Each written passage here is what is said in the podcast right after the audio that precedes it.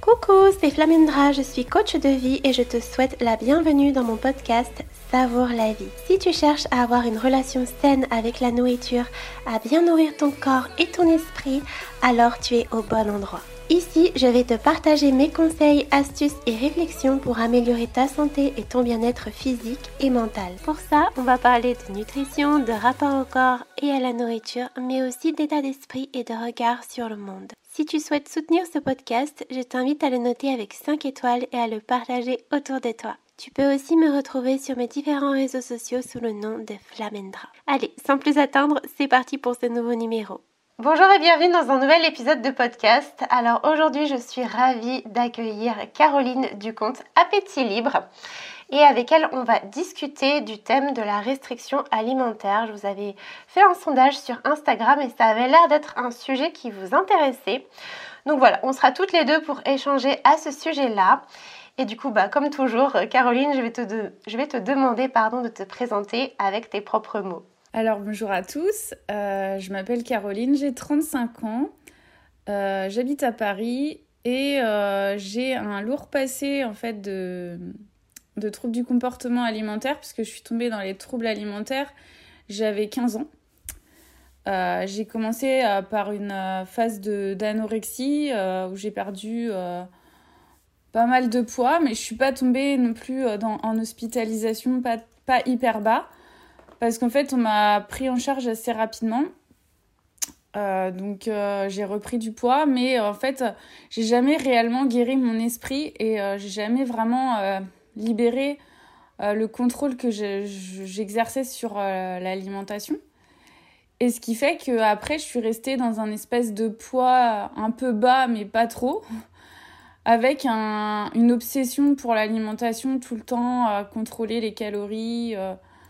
Euh, à faire attention à ce que je mangeais pour pas, euh, pas reprendre trop de poids et rester dans un poids limite quoi.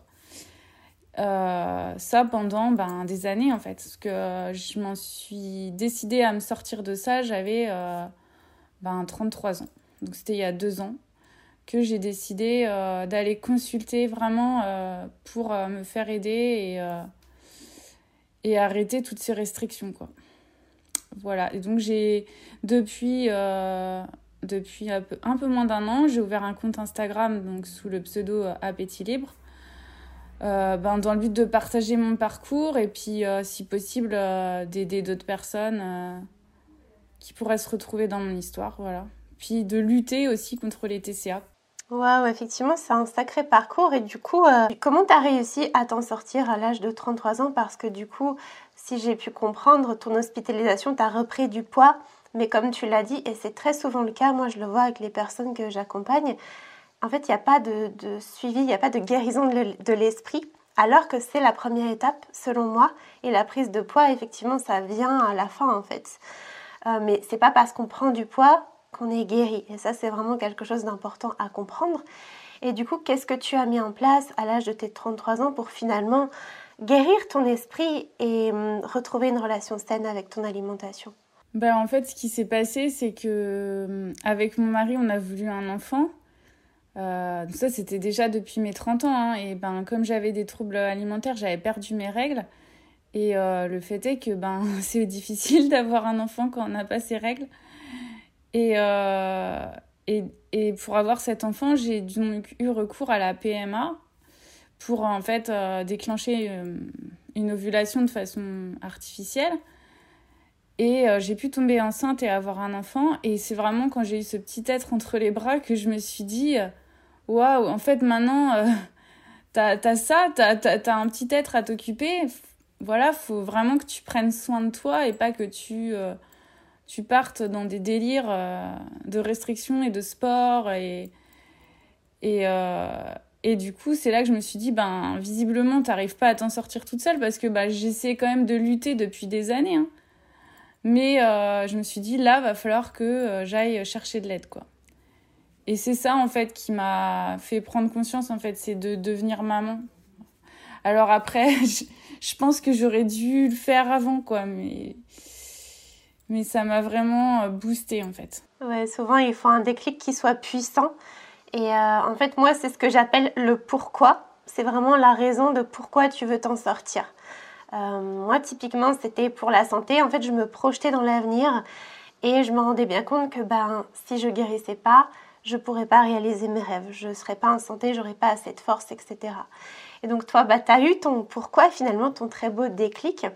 Et du coup, est-ce que finalement ce déclic et le travail que tu as pu faire depuis tes 33 ans t'a permis de te libérer complètement de tes restrictions? Et d'ailleurs, est-ce que tu peux nous parler un petit peu du genre de restrictions que tu avais? Parce que vu que c'est le thème de ce podcast, je pense que ce serait bien qu'on commence par expliquer un petit peu les types de restrictions. Euh, voilà, comment ça se matérialise dans la tête d'une personne qui souffre de troubles alimentaires? Oui, alors moi en fait, comme j'ai été très très longtemps, enfin voilà, 17 ans là-dedans, en fait je suis passée par plein de phases différentes dans la restriction. Au début, quand j'avais 15 ans, bah, j'ai commencé par une restriction plus intense, donc plus restrictive on va dire, où euh, ben, en fait euh, je restais à la cantine par exemple, et euh, ben, je mangeais quasiment pas en fait. Et euh, j'avais supprimé mon, mon, goûter, donc ça me faisait déjà deux repas en moins dans la journée. Et euh, ben avant, j'étais une ado euh, et une enfant qui avait un bon coup de fourchette. donc en fait, ça, ça m'a permis de perdre beaucoup de poids, quoi. Supprimer quasiment deux repas dans ta journée, tu perds hyper vite, quoi. Donc ça, c'était une phase où j'étais dans, dans une restriction assez intense. Et après, j'ai pas, j'ai donc été prise en charge, donc j'ai dû reprendre du poids. Mais en fait, euh, je m'étais dit, ben non, tu peux pas, euh, tu peux pas euh, totalement t'écouter, quoi. Enfin, tu peux pas faire ce que tu veux avec la bouffe parce que sinon tu vas, tu vas grossir et tu vas, tu vas dépasser le poids que tu avais avant. Enfin, ça va être n'importe quoi. Et je suis tombée du coup à l'époque sur un magazine féminin qu'avait ma mère où il parlait du système de points du régime Weight Watcher. Et là, quand j'ai vu ça, je dis ah ouais, en fait c'est génial, je vais pouvoir bien contrôler, je vais pas comme ça, je vais pas dépasser le poids que je m'étais fixé dans ma tête, quoi. Et euh, du coup, ben, ce régime-là, il est assez euh, vicieux, quoi. Parce qu'en fait, t'as pas d'interdit. Tu peux manger ce que tu veux, mais faut que tu fasses vachement gaffe à certains aliments sur les quantités, quoi. Et du coup, ben, ça m'a complètement déconnecté de mes signaux parce que du coup, je savais plus. Enfin, pour moi, j'écoutais plus ma faim, ma satiété. C'était genre des points, quoi. Et en fait, j'avais appris par. Enfin, je connaissais quasiment le magazine par cœur avec tous les points, quoi. Et, euh... et je suis restée comme ça pendant quelques années à compter mes points. Donc, euh, en fait, c'était gérable parce que je pouvais, euh, je pouvais quand même avoir une espèce de vie sociale. Je faisais attention, mais, mais voilà, je m'interdisais aucun aliment, quoi. C'était juste la quantité de certains aliments qui étaient maîtrisés. Et puis plus tard, en fait, j'ai découvert que euh, ben, les points, en fait, c'était des calories, quoi. Et du coup, j'ai changé, j'ai compté des calories. Et euh, pareil, ça, ça m'est resté euh, pendant plein d'années. Et puis au bout d'un moment, je commençais à m'épuiser parce que j'arrivais plus à me satisfaire. En fait, le, le... je me sentais jamais satisfaite après un repas. J'avais toujours encore envie de manger. Et euh, là m'est venue la grande idée euh, d'alterner des phases de jeûne et euh, des phases où je mangeais des quantités astronomiques. Quoi. En fait, je m'étais dit, bon, bah, j'ai un quota de calories à pas dépasser journalier, quoi. Et en fait, je les ramassais en une prise alimentaire. Et bon, bah, des fois, c'était énorme, quoi, et j'avais mal au ventre. Et après ça, je jeûnais pendant un jour, un jour et demi. Donc euh, une sorte de, de, jeûne intermittent, on pourrait dire ça. Et voilà les différentes phases que j'ai connues avec la, avec la restriction jusqu'au jour où j'ai voulu euh, ben, me défaire de tout ça. quoi. Mais j'avais bien bousillé mes signaux euh, de faim, de satiété. Ouais, je comprends. Souvent c'est ça en fait, quand on est dans le contrôle, on... finalement on n'est plus à l'écoute de nos signaux à nous, donc on n'est plus à l'intérieur, on est à l'extérieur. On fait confiance à une application, à des points, à tout ce qu'on veut, à des calories, à un truc qui en fait ne nous est pas propre et comme les besoins et les envies de chacun sont différents, même les goûts alimentaires sont différents, eh bien ouais, on se déconnecte de nous-mêmes en fait.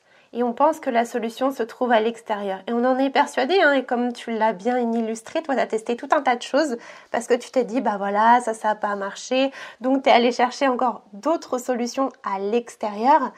Alors qu'en réalité, je pense que au fil de ta guérison, tu as pu comprendre que la solution, elle était en toi, qu'il fallait vraiment que tu te reconnectes à toi, que tu te comprennes et qu'on arrête en fait de faire confiance à, à tout ça, à tous ces plans alimentaires, même si en soi, tu vois, un plan alimentaire, c'est pas le mal absolu. Ça dépend du rapport que tu vas avoir avec.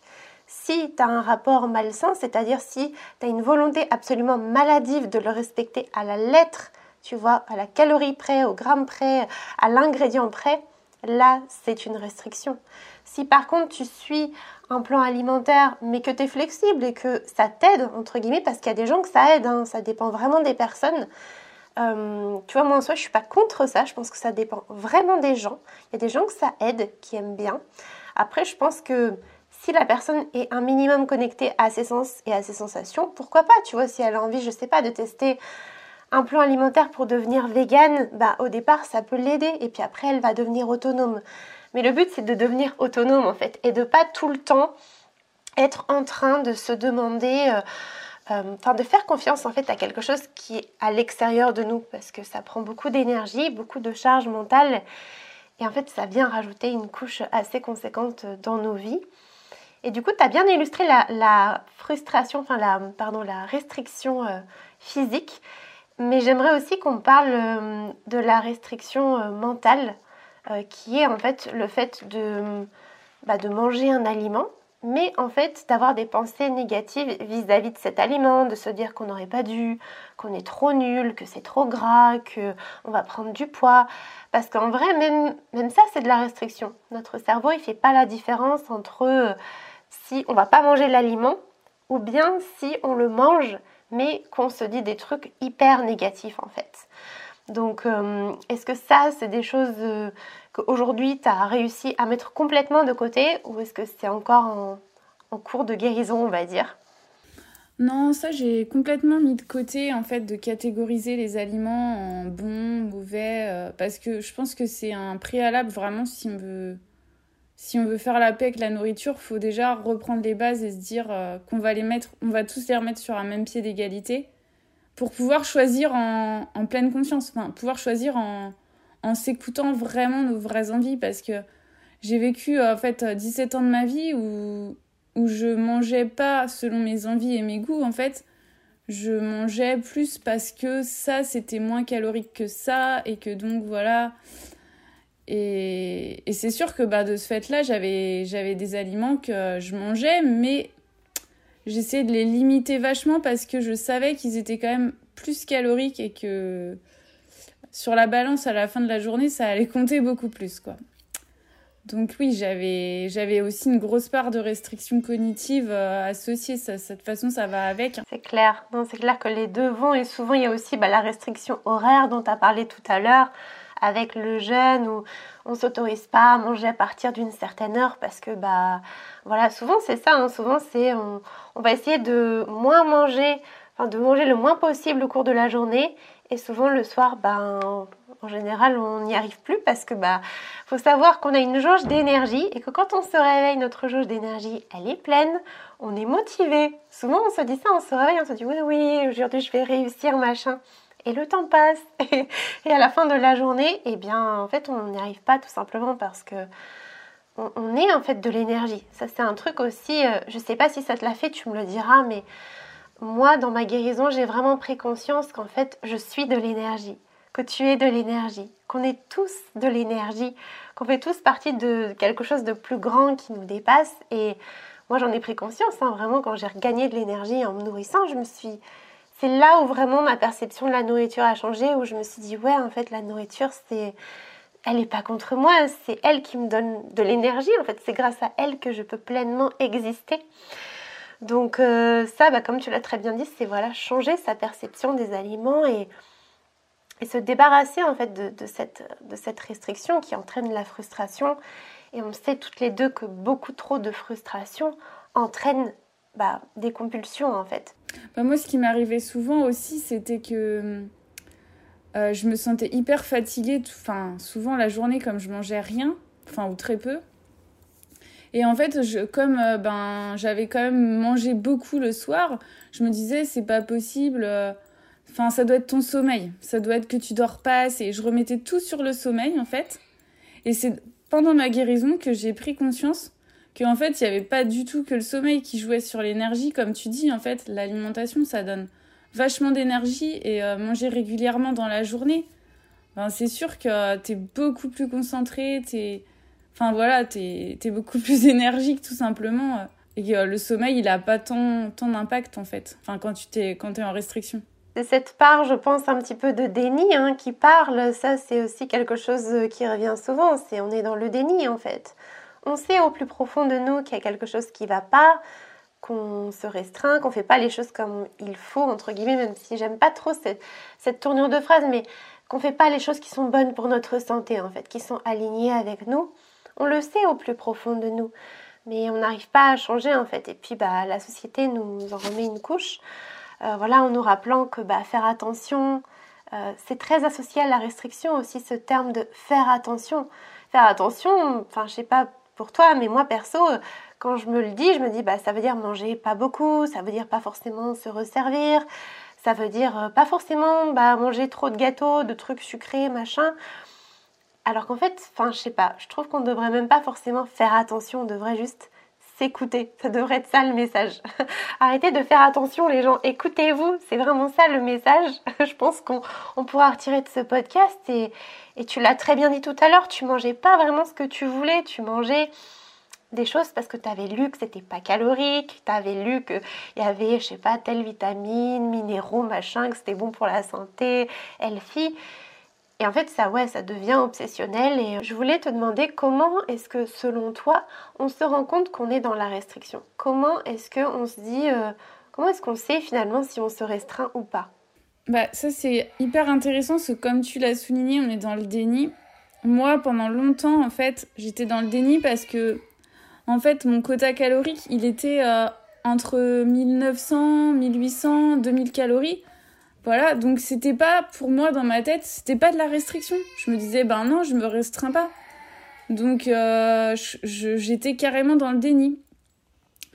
Et, euh, et puis après, je faisais le jeûne intermittent, mais voilà, je me disais que c'était un lifestyle qui était plutôt bien ça donnait, soi-disant de la fausse énergie parce que des fois on se sent, euh, en fait, on se sent mieux, mais c'est parce qu'on a des hormones de stress euh, qui sont euh, libérées pour, pour nous tenir en, en, éveil, on va dire.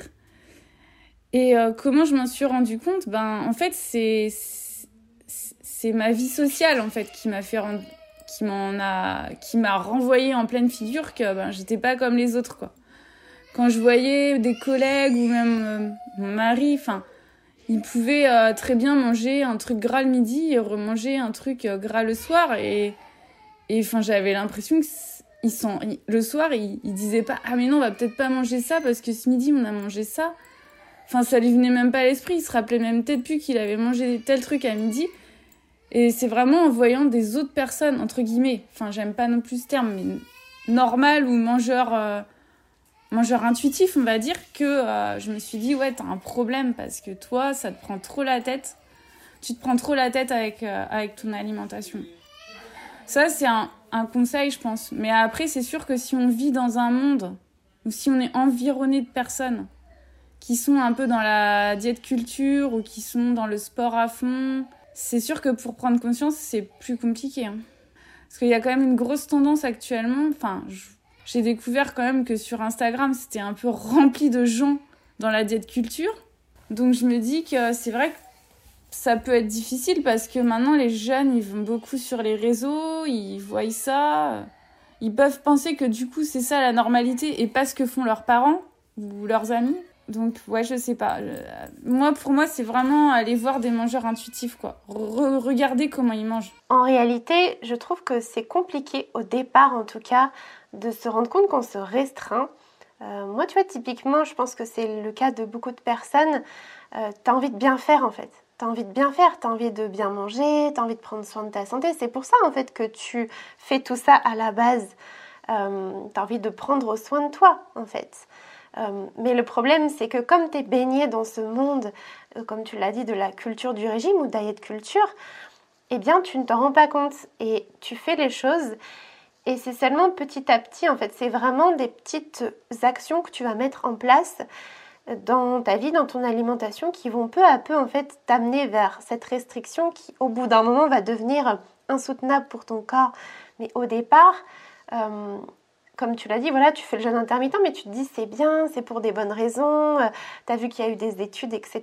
Et tu te rends pas compte, pour toi, c'est pas de la restriction en fait. Je pense que quand tu me l'as dit tout à l'heure, moi j'avais l'impression que c'était vraiment pour prendre soin de toi, euh, pour faire les choses bien. Et c'est ça le piège, c'est que à trop vouloir bien faire, à tout vouloir faire aussi en même temps, et surtout aussi les gens dans les extrêmes, parce que ça c'est quelque chose qui revient souvent, cette notion de perfectionnisme, on veut tout faire parfaitement en fait, tout mettre en place, et ben c'est comme ça que petit à petit euh, on en arrive en fait à, vivre bah, ça, c'est-à-dire euh, cette restriction qui se traduit, comme tu l'as dit, bah, par euh, des comportements où tu te rends bien compte que toi, es, bah, tu peux pas faire comme les autres en fait, que ça te prend toute ta charge mentale, que ça te prend toute ta vie. Et c'est pour ça que je dis très souvent que les gens en fait ne se rendent pas compte euh, qu'un trouble alimentaire, c'est pas juste euh, j'ai un souci avec la nourriture. C'est pas juste euh, je mange pas assez ou je mange peut-être un peu trop. C'est beaucoup plus profond. C'est vraiment, ça impacte toute la vie, que ce soit la santé physique, que ce soit la santé mentale, que ce soit voilà les les sorties, les, tous les loisirs, même le travail. Moi, j'ai des coachés. Là, tu vois, par exemple, en ce moment, j'ai une coachée. Elle me dit, mais comment t'as fait, toi, quand t'étais, étais encore salarié Parce que moi, c'est compliqué au bureau et tout. Et donc, je lui ai expliqué, voilà, je lui ai dit, parce que moi, j'ai pas de tabou et que je suis là pour l'aider. Je suis absolument pas dans le jugement. Mais oui, moi aussi, c'était très compliqué au travail, franchement. Euh, pareil, tu dors mal. Enfin, t'as plus d'énergie. T'as plus trop d'envie non plus. Euh, et puis, bah ouais, comme tu l'as dit, tu te prends le chou avec euh, la nourriture, alors que la nourriture, ça devrait être euh, quelque chose de naturel. En fait, tu devrais pas y penser sans cesse et culpabiliser de manger. Maintenant que je me le dis, je me dis, mais comment est-ce qu'on peut culpabiliser de se donner de l'énergie, de se faire du bien? Comment est-ce qu'on peut culpabiliser? Et tu vois, ça prouve que notre perception des choses, elle peut tellement changer, mais c'est vrai que sur le coup, on se dit, ben non, c'est c'est extrêmement mal et, et je trouve que ça se fait vraiment de façon euh, insidieuse en fait, c'est ça. Et après on se dit bah ouais mince, euh, on prend du recul, mais c'est seulement après.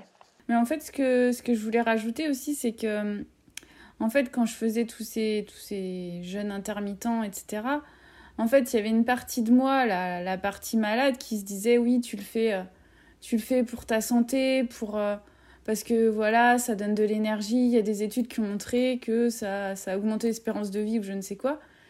Mais au fond de moi, je savais très bien que c'était pas la vraie raison.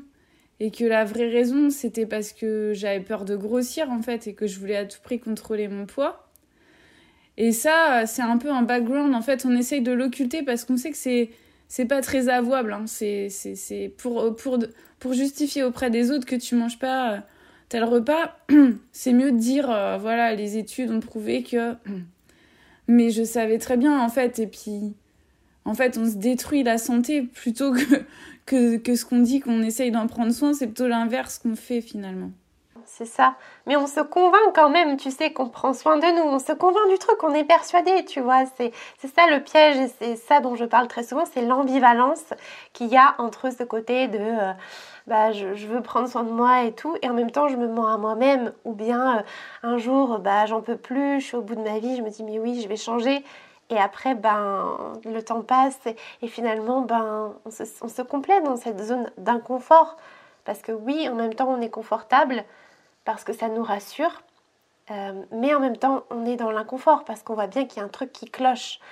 Et c'est ça le, le, plus dur, c'est comme tu l'as dit tout à l'heure au départ quand tu nous expliquais euh, ton parcours, c'est d'avoir le déclic. Moi, je sais que j'ai très souvent cette question euh, sur Instagram. Les gens me disent, bah voilà, ça, a été quoi ton, ton déclic? Euh, Bon, je l'ai expliqué euh, dans mes vidéos, etc. Mais c'est vrai que c'est compliqué, en fait, vraiment, de créer un déclic et de passer à l'action. Parce qu'en soi, je pense qu'en encore une fois, on sait un petit peu comment faire, même si on, va y venir. On va, je pense qu'on va donner quelques conseils pour sortir de cette restriction, mais je pense que avoir ce déclic, trouver un pourquoi profond, c'est vraiment ça en fait qui va initier le truc. Et ce qu'il faut savoir, c'est qu'une fois qu'on a fait le premier pas, ben déjà c'est un grand pas. je pense que vraiment le premier pas, c'est euh, le plus important. Et une fois qu'on l'a fait, ben, on, peut aller de l'avant. Après la guérison, c'est tout sauf linéaire. Ça prend plus ou moins de temps. Il n'y a pas de chiffres exacts, tout ça. De toute façon, il faut se libérer des chiffres. Je pense que là, le message, il est clair avec ce podcast. Et, euh, et chacun est différent et c'est ok, tu vois, toi, bah, ça a duré euh, très longtemps finalement quand même dans ta vie. Euh, moi, ça a duré 4 ans. Bon, bah voilà, je veux dire, on a tous des parcours différents, on a tous des souffrances différentes aussi. Ça, c'est important de, de, se le dire. Il n'y a pas une personne qui souffre plus qu'une autre. On a tous une souffrance. mais le tout, c'est de rebondir. Ça, c'est vraiment hyper important. De, quand ça va pas, les gens vraiment Rappelez-vous de votre pourquoi. Moi, c'est ce que je dis en coaching. Je dis voilà, rappelle-toi de ton pourquoi. Rappelle-toi de quelle est ta raison de te battre, vraiment. Euh, et rappelle-toi aussi que toutes les clés sont en toi et pas justement à l'extérieur, comme on le disait au départ. Souvent, bah, quand tu es dans la restriction, tu l'as dit tout à l'heure, tu euh, tu manges pas l'aliment dont tu as vraiment envie en fait. Tu vas te rabattre sur des aliments qui sont moins caloriques, euh, qui sont plus sains entre guillemets, enfin qui sont catégorisés comme tels. Et ce qui se passe, c'est que souvent, ben, tu, ça finit, en fait, tu en manges plus que ce que tu t'étais fixé à la base, en fait. Donc, on voit bien que finalement, ça ne marche pas. Ça ne marche pas de chercher, en fait, à vouloir contourner ses vraies envies, euh, puisqu'au final, on se retrouve très souvent à manger ce dont on avait vraiment envie, mais après et en plus grande quantité. En fait, moi, j'ai expérimenté ça que, en fait, quand j'ai commencé à vraiment vouloir guérir. Parce que tout, le temps avant, en fait, j'étais dans le contrôle. Et ce qui se passe, c'est que ben, je mangeais pas forcément des trucs sains. Euh, J'arrivais à manger des trucs euh, catégorisés malsains comme, comme des, des gâteaux industriels ou ce genre de choses, ou des, je sais pas, des, des burgers, euh, etc. Mais en fait, je, je, je, je, je faisais attention à ce que ça dépasse pas mes calories. Donc, euh, ben, franchement, en, toute, euh, en toute honnêteté, c'était, c'était limité quoi, en quantité. Et, et peut-être que si je m'étais vraiment écoutée, ben, j'en aurais peut-être mangé plus. Mais en fait, j'arrivais quand même à en manger une certaine quantité que je trouvais toujours trop importante. Je me disais, bon, bah, c'est des gâteaux industriels, c'est pas bien. Mais bon, je me disais, si tu les gardes pas, ça, ça va pas être. Tu vas être encore plus frustré et ça va partir en cacahuète. Donc, il vaut mieux que tu gardes ces trucs-là comme ça. Enfin, c'est un peu euh, comme les, tous les coachs qu'on voit qui disent euh, oui, euh, enfin, je dis pas tous les coachs, mais il y en a quelques coachs qui disent oui, c'est important de conserver votre petit plaisir de la journée. mais conserver son petit plaisir de la journée, ça garantit pas de, de, ne pas avoir de TCA. Parce que moi, j'ai toujours conservé ce petit plaisir de la journée. J'avais toujours mes 3-4 trucs qui me faisaient plaisir. Mais le fait est que ça m'a pas empêché de, de, souffrir de la restriction en fait. Donc c'est pas parce que on va s'autoriser euh, son petit péché mignon que euh, on va pas être frustré sur d'autres trucs parce que peut-être que le midi on avait envie de manger une pizza et qu'on l'a pas mangé et que ben tout ça ça s'accumule et puis ça crée de la frustration au final. Non, c'est hyper intéressant ce que tu dis parce que c'est vrai que ça aussi, je le retrouve euh, en coaching. C'est justement mes coachées, elles ont un seuil de calories, même si, euh, bon, elles me disent qu'elles ne les comptent pas, mais je sais qu'elles savent dans leur tête, en fait. Tu sais, tu comptes pas forcément sur le papier ou dans une appli, mais tu sais dire combien il y a de calories parce qu'à force, tu as tellement l'habitude. Et, euh, et, en fait, c'est ça, elles mangent un petit peu de tout. Bon, quand même, elles évitent les, graisses et les et les glucides. Mais, euh, mais par contre, il y a cette limite-là. Et comme tu l'expliques très bien, c'est pas parce que on va manger euh, certains aliments qu'on n'est pas dans la restriction. C'est pas parce qu'on va manger un muffin qu'on n'est pas dans la restriction ou qu'on n'a pas des troubles alimentaires. Tout comme l'inverse peut être vrai, hein, bien entendu. Il euh, n'y a que la personne elle-même qui peut le savoir. Ça, c'est compliqué de, le savoir quand on est à l'extérieur, surtout que ben, on peut mentir. Hein. donc, encore une fois, c'est c'est pas facile de, de s'en rendre compte. Mais non, effectivement, ça garantit pas ça. Et du coup, ma question, c'est comment est-ce que tu as fait toi pour te libérer ben, de ça, en fait, de ce contrôle, de cette restriction sur non, non pas le type d'aliment, mais plutôt les quantités, en fait. Ben alors, comme je l'ai dit au début du podcast, euh, je suis allée chercher de l'aide parce que j'ai été voir, en fait, euh, j'avais une psy, mais en fait, ce qui m'a vraiment aidé pour la restriction, c'est ma diététicienne, euh, qui est une diététicienne spécialisée dans les TCA. Et euh, elle m'a ouvert un peu la voie de euh, l'alimentation intuitive. Et c'est vrai qu'après, je me suis beaucoup intéressée à cette approche-là. J'ai regardé des choses sur Internet sur l'alimentation intuitive. Et, et du coup, ben, il y, y, avait ces dix principes de l'alimentation intuitive donc de, de, rejeter la culture des régimes, de, de en fait remettre tous les aliments sur euh, un même pied d'égalité de les voir. En fait, voilà, j'avais aussi ma petite fille qui, qui, était là et je me suis dit, regarde ces aliments avec un regard d'un enfant de 1 an, quoi, ou de 2 ans. Et dis-toi, ben, elle, elle va pas choisir, si elle choisit de manger la carotte et pas la pomme de terre, enfin, elle se dit pas, euh, je prends la carotte parce que c'est moins calorique que la pomme de terre. Je dis, c'est tellement merveilleux d'avoir cette naïveté d'enfant. Et en fait, j'ai vraiment essayé de, de regarder les aliments comme ça. Et, euh, et j'ai commencé progressivement à choisir mes repas vraiment en, en m'interrogeant, moi, mon plus profond de moi, qu'est-ce que, qu'est-ce que Caroline, elle a vraiment envie de manger. Et euh, c'est difficile au début parce que ben, on se dit, ben non, on va peut-être quand même prendre la salade, machin. Et puis non, au final, euh, petit à petit, on y arrive. On passe alors par une phase où euh, bah, on a l'impression d'avoir envie de manger tout le temps des trucs gras, caloriques, sucrés. C'est une phase qui dure, enfin, qui a duré quand même assez longtemps chez moi, mais j'étais longtemps dans la restriction. Donc euh, c'est normal aussi. Et du coup, j'ai vraiment fait la paix avec ces trucs en, en, les, en les mangeant dans la quantité qui me faisait envie, quoi sans euh, me dire bah ça je vais le je vais manger que la moitié parce que voilà non je me disais bah t'as envie de manger toute la portion bah mange toute la portion si ça te fait plaisir il euh, y a que comme ça que tu te sentiras satisfaite et et bien quoi en paix avec toi-même c'est beau ce que tu dis c'est ça en fait c'est reconnecter se reconnecter à son enfant intérieur tu l'as très bien dit je trouve ça magnifique en fait c'est vraiment euh, moi, je dis souvent aussi, bah, repense à quand tu mangeais quand tu étais petit. Tu te posais pas tout un tas de questions, tu savais même pas que les calories, ça existait. Tu t'en fichais. Moi, je me, je me revois encore manger des BN euh, après ma piscine et je me disais pas, non mais c'est trop gras, machin, est-ce que c'est healthy? Enfin, je m'en fichais, j'aimais ça et j'en mangeais. Et ça m'empêchait pas d'avoir une alimentation équilibrée avec tous les nutriments qu'il faut à côté. Euh, et c'est ça en fait, je pense que à force qu'on grandisse et qu'on soit bah, baigné encore une fois dans cette diet culture, euh, eh bien ça nous, ça nous éloigne de nous-mêmes véritablement. Et on est baigné dans aussi ce dialogue de il faut que, je dois faire. Euh, et ça, ça revient très très souvent. Hein. Franchement, moi je le vois à chaque fois avec les personnes que j'accompagne, tu as ce dialogue de il faut que, je dois. Non, il faut que quoi Est-ce que c'est par rapport à toi ou est-ce que c'est par rapport à la société Ou est-ce que c'est par rapport à un truc que tu as lu, entendu euh, Enfin voilà, qui, s'est ancré en toi? Parce que tout part de tes croyances, de tes pensées. Euh, pour moi, c'est la base du travail, c'est de revenir ben, aux pensées, aux croyances qui sont profondément ancrées, à ce dialogue mental que tu as avec toi-même et qui finalement ben, te guide vers certains choix qui sont beaucoup moins naturels que d'autres. Et voilà, c'est en remettant en question tout ça, en déconstruisant finalement un petit peu euh, tout ce que tu avais pris pour acquis, qui s'est accumulé au fil des années, que tu vas y arriver progressivement.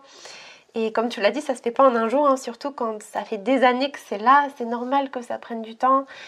Et c'est normal aussi que, ben, comme tu l'as aussi très bien dit, on passe par une phase où on a envie d'aliments plus riches parce que le corps, il a été en restriction, donc il a aussi besoin de tout ça, et l'esprit aussi, hein, on a besoin de tout ce qui est euh, aliment, plaisir, c'est aussi important pour euh, l'esprit. De toute façon, les deux sont extrêmement liés. Donc voilà, vraiment rester patient, bienveillant avec vous-même aussi, c'est hyper important.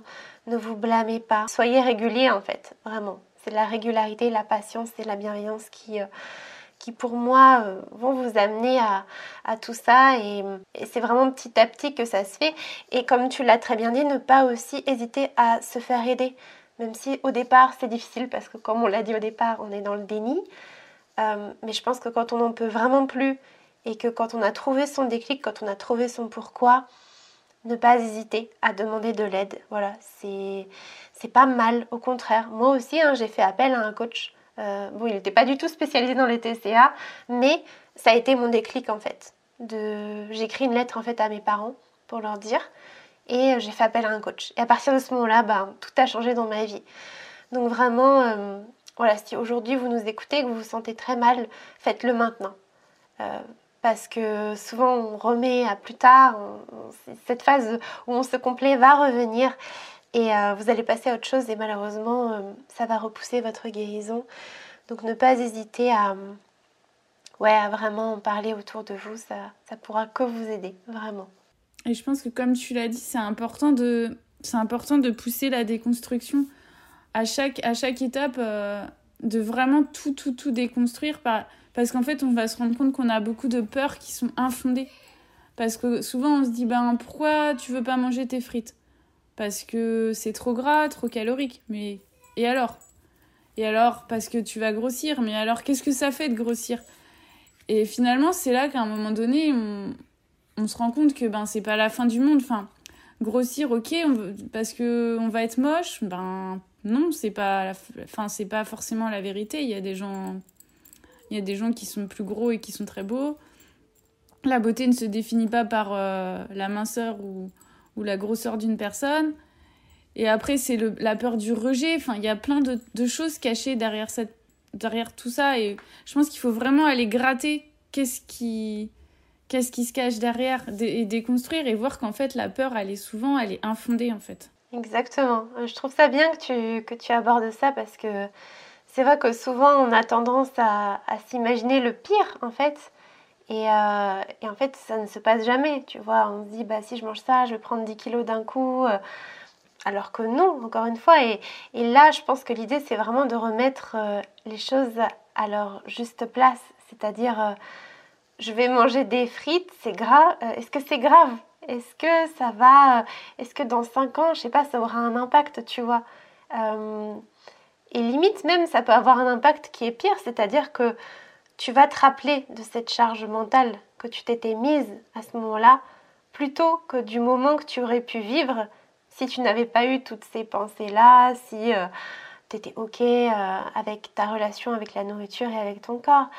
Et hum, typiquement, c'est ça. Hein. Moi, perso, toutes ces années-là, je me rappelle bah, pas tellement de souvenirs, de moments. Je me rappelle beaucoup de souffrances, de, ouais, de comment j'étais, comment je comptais mes calories, machin. Mais est-ce que c'est de ça dont j'ai envie de me rappeler? Tu vois, non.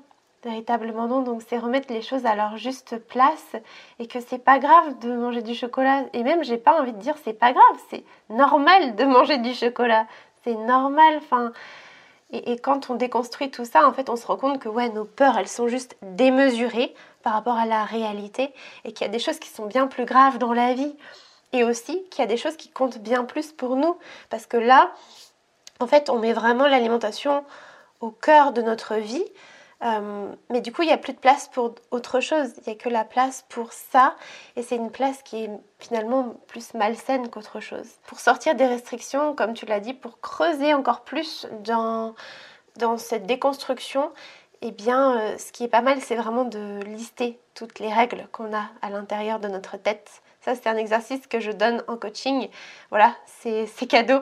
Et vraiment, faites-le parce que des fois, on se dit, ouais, non, je vais pas le faire. Et quand on liste, on se rend compte qu'il y a énormément de choses, euh, énormément de règles qu'on s'est mis toutes seules en fait, et qui finalement impactent notre rapport à, notre alimentation, à notre corps, à nous-mêmes. Euh, et, vraiment, quand on en prend conscience, ouais, on se rend compte que on en a beaucoup. Et après, bah, comme tu l'as expliqué, venir les déconstruire. Vraiment se poser la question, mais et si je, si je faisais pas comme cette règle-là? Et si j'enfreignais cette règle? Qu'est-ce qui va se passer?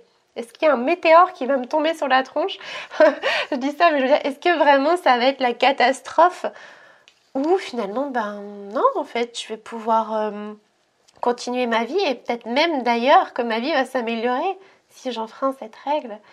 Euh, donc vraiment cultiver la flexibilité, ça, ça se fait euh, petit à petit en fait. C'est vraiment des, petites étapes, des petites pierres qu'on met en place au fur et à mesure.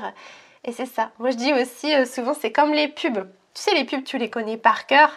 parce que forcément tu les as entendus répéter, machin, tu connais les slogans de Nestlé ou je sais pas, de, tout ce que tu veux par cœur. Et ben là c'est pareil en fait. Avec tes croyances, tu viens les déconstruire et tu viens te répéter des trucs et petit à petit, tu vas voir, ça va devenir naturel, tu même plus besoin de l'écrire, tu même plus besoin d'y penser. Moi, typiquement, ça me fait ça avec la gratitude. J'ai même pas besoin de me dire, bon, bah aujourd'hui, il faut que tu aies de la gratitude. Ça me vient tout seul parce que, tu vois, je suis reconnaissante de mon corps. Je, me dis, mais waouh, merci mon corps de m'avoir permis de d'affronter tout ça en fait, toutes ces restrictions que j'avais dans ma tête et de m'avoir donné la force et ça, vraiment, ça vient avec le temps, même des personnes qui sont hyper négatives. Ne vous dites pas que vous êtes hyper négative ou que ça marche que pour les autres et pas pour vous. Non, tout se travaille, vraiment tout se travaille, mais pour ça, il faut le vouloir. Euh, et il faut y mettre du sien parce que ça tombe pas du ciel. Après, bien sûr, c'est pas le but, c'est pas de repasser dans l'autre extrême et de se dire faut à tout prix j'y arrive euh, en mode warrior. Non, c'est simplement rester doux avec soi-même, mais quand même avoir cette volonté de rebondir quand ça va pas en fait. Je pense que c'est ça qui fait toute la différence. Euh, c'est cette volonté et c'est pour ça que c'est important de commencer par son pourquoi, de sa raison, de son déclic. Et quand il faut que ce soit extrêmement fort. du coup, c'est ça qui va en fait te permettre de grandir. Toi, tu vois, typiquement, c'était ton enfant, c'est ton, c'est ta chair, c'est ton sang. Waouh, tu te dis, ça y est, c'est, c'est obligé que je peux pas faire marche arrière, quoi. Et parce que c'était fort, c'était en toi, tu t'es dit, je vais y arriver, du coup. Et regarde, ça a marché. Donc vraiment, si vous nous écoutez, c'est, je pense que la première étape, c'est, ça. Moi, c'est pas celle par laquelle je commence toujours. Et, euh, et surtout, dites-vous que toutes les clés sont en vous et que vous allez y arriver. Il n'y a pas de raison. Vraiment, si nous, on a pu le faire, vous aussi, vous le pouvez. Vraiment. voilà, c'était un petit moment euh, motivation. J'espère que ça pourra euh, aider les personnes qui nous écoutent.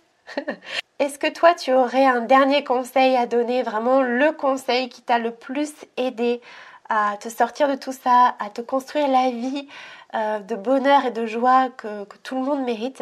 Est-ce que voilà, tu aurais quelque chose à partager?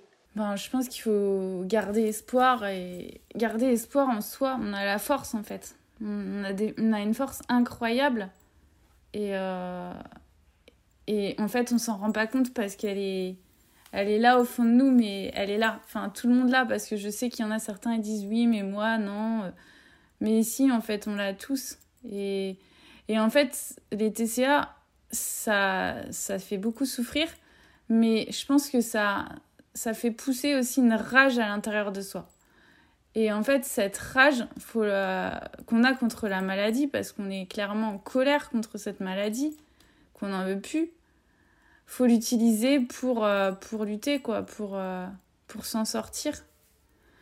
Et puis, ben, moi, le conseil aussi, c'est vraiment, si, si vous voyez que tout seul, vous n'y arrivez pas, n'hésitez pas à aller demander de l'aide par exemple, aller voir Flamendra, des, des personnes, euh, des personnes qui sont passées par là aussi, qui peuvent vous aider, et aussi des professionnels de santé.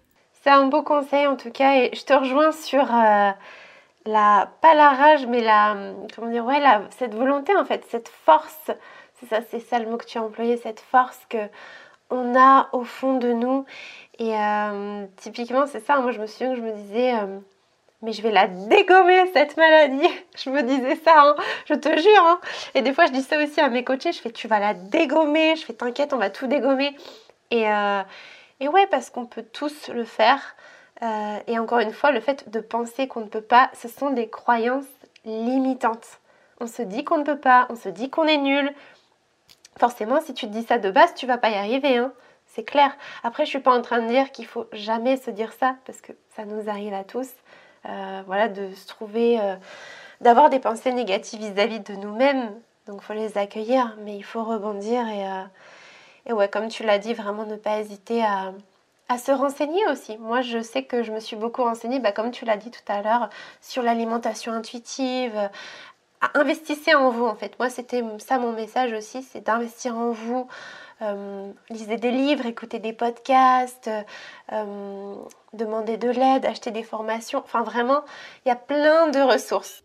Après, ça, toutes ces données, oui, c'est très très important. Il faut être sûr d'avoir d'avoir accès aux bons aussi, aux bonnes personnes, parce que maintenant on trouve un peu tout et n'importe quoi, je trouve.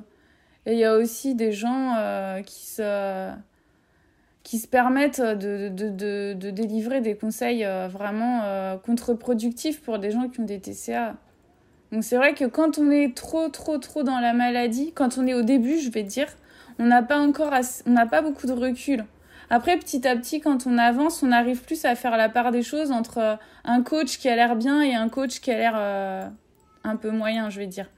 Mais au début, je pense que c'est bien d'aller voir des gens qui sont certifiés TCA, qui font que ça et, et pas, pour pas se faire avoir et parce qu'on peut aussi bien replonger avec des gens qui nous induisent en erreur. Je pense que c'est comme tout, il faut faire le tri. C'est vraiment ça. Et moi, si je peux vous donner un conseil, c'est vraiment de choisir quelqu'un avec qui vous vous sentez connecté, avec qui vraiment vous sentez qu'il y a quelque chose. Ah ouais, moi je le dis toujours au début des coachings, de toute façon je fais toujours un appel euh, et je dis à la personne si tu te sens pas connecté avec moi, si voilà ce que je te propose ça te branche pas, enfin si tu, tu ressens pas une connexion et que tu as peur de me dire les choses et que tu te sens mal à l'aise, je préfère que tu me dises que ça t'intéresse pas. Parce que j'ai pas envie de commencer un coaching, surtout que moi je fais ça sur trois mois, pour, pour que la personne finalement se sente mal, que il n'y a rien en fait, il va rien se passer parce que tout est une question de communication. Et, et donc c'est important que vous puissiez vous sentir bien. Moi j'ai des personnes qui m'ont dit, bah, elles sont allées voir des thérapeutes, mais comme elles se sentaient pas bien, elles n'ont pas pu dire tout ce qui se passait et le thérapeute n'a pas pu vraiment les aider. Et dans d'autres cas, ben, la communication passait bien, mais elles n'ont pas forcément reçu des conseils qui, euh, bah, qui ont pu en fait les aider à, mettre en place des choses qui soient concrètes. Mais effectivement, euh, comme toujours, prenez du recul sur ce que vous voyez. C'est hyper important. Ne faites pas confiance à la première personne que vous voyez. Ça prend du temps. Et euh, voilà. Et quand vous, quand vous investissez, prenez le temps. Ne faites pas ça euh, comme ça à la va-vite en vous disant ah ça brille dans tous les sens, ça a l'air génial, avant après miracle machin. Non, regardez un petit peu plus, creusez. Voilà, prenez le temps de creuser et faites un choix qui vous correspond. Encore une fois, qui est aligné avec vous. Et si ça résonne en vous, ça va marcher. Ça va marcher, ça va vous aider. Voilà. Mais écoute, je crois qu'on va terminer là parce que sinon, je crois que dans deux heures, on y est encore. Bravo à ceux qui nous écoutent encore. Et puis, bah, écoute, Karine, je te remercie vraiment du fond du cœur pour cet échange. Merci beaucoup, Flamendra. N'hésitez pas à aller suivre euh, le compte de Caroline sur son Instagram qui s'appelle Appétit Libre. De toute façon, je vous mettrai tous ces liens juste en dessous, comme ça vous pourrez la retrouver facilement. Et puis, bah, n'hésitez pas à nous mettre un petit commentaire pour nous dire ce que vous avez pensé du podcast. Et on se retrouve très bientôt pour un tout nouvel épisode du podcast Savoir la vie. À bientôt!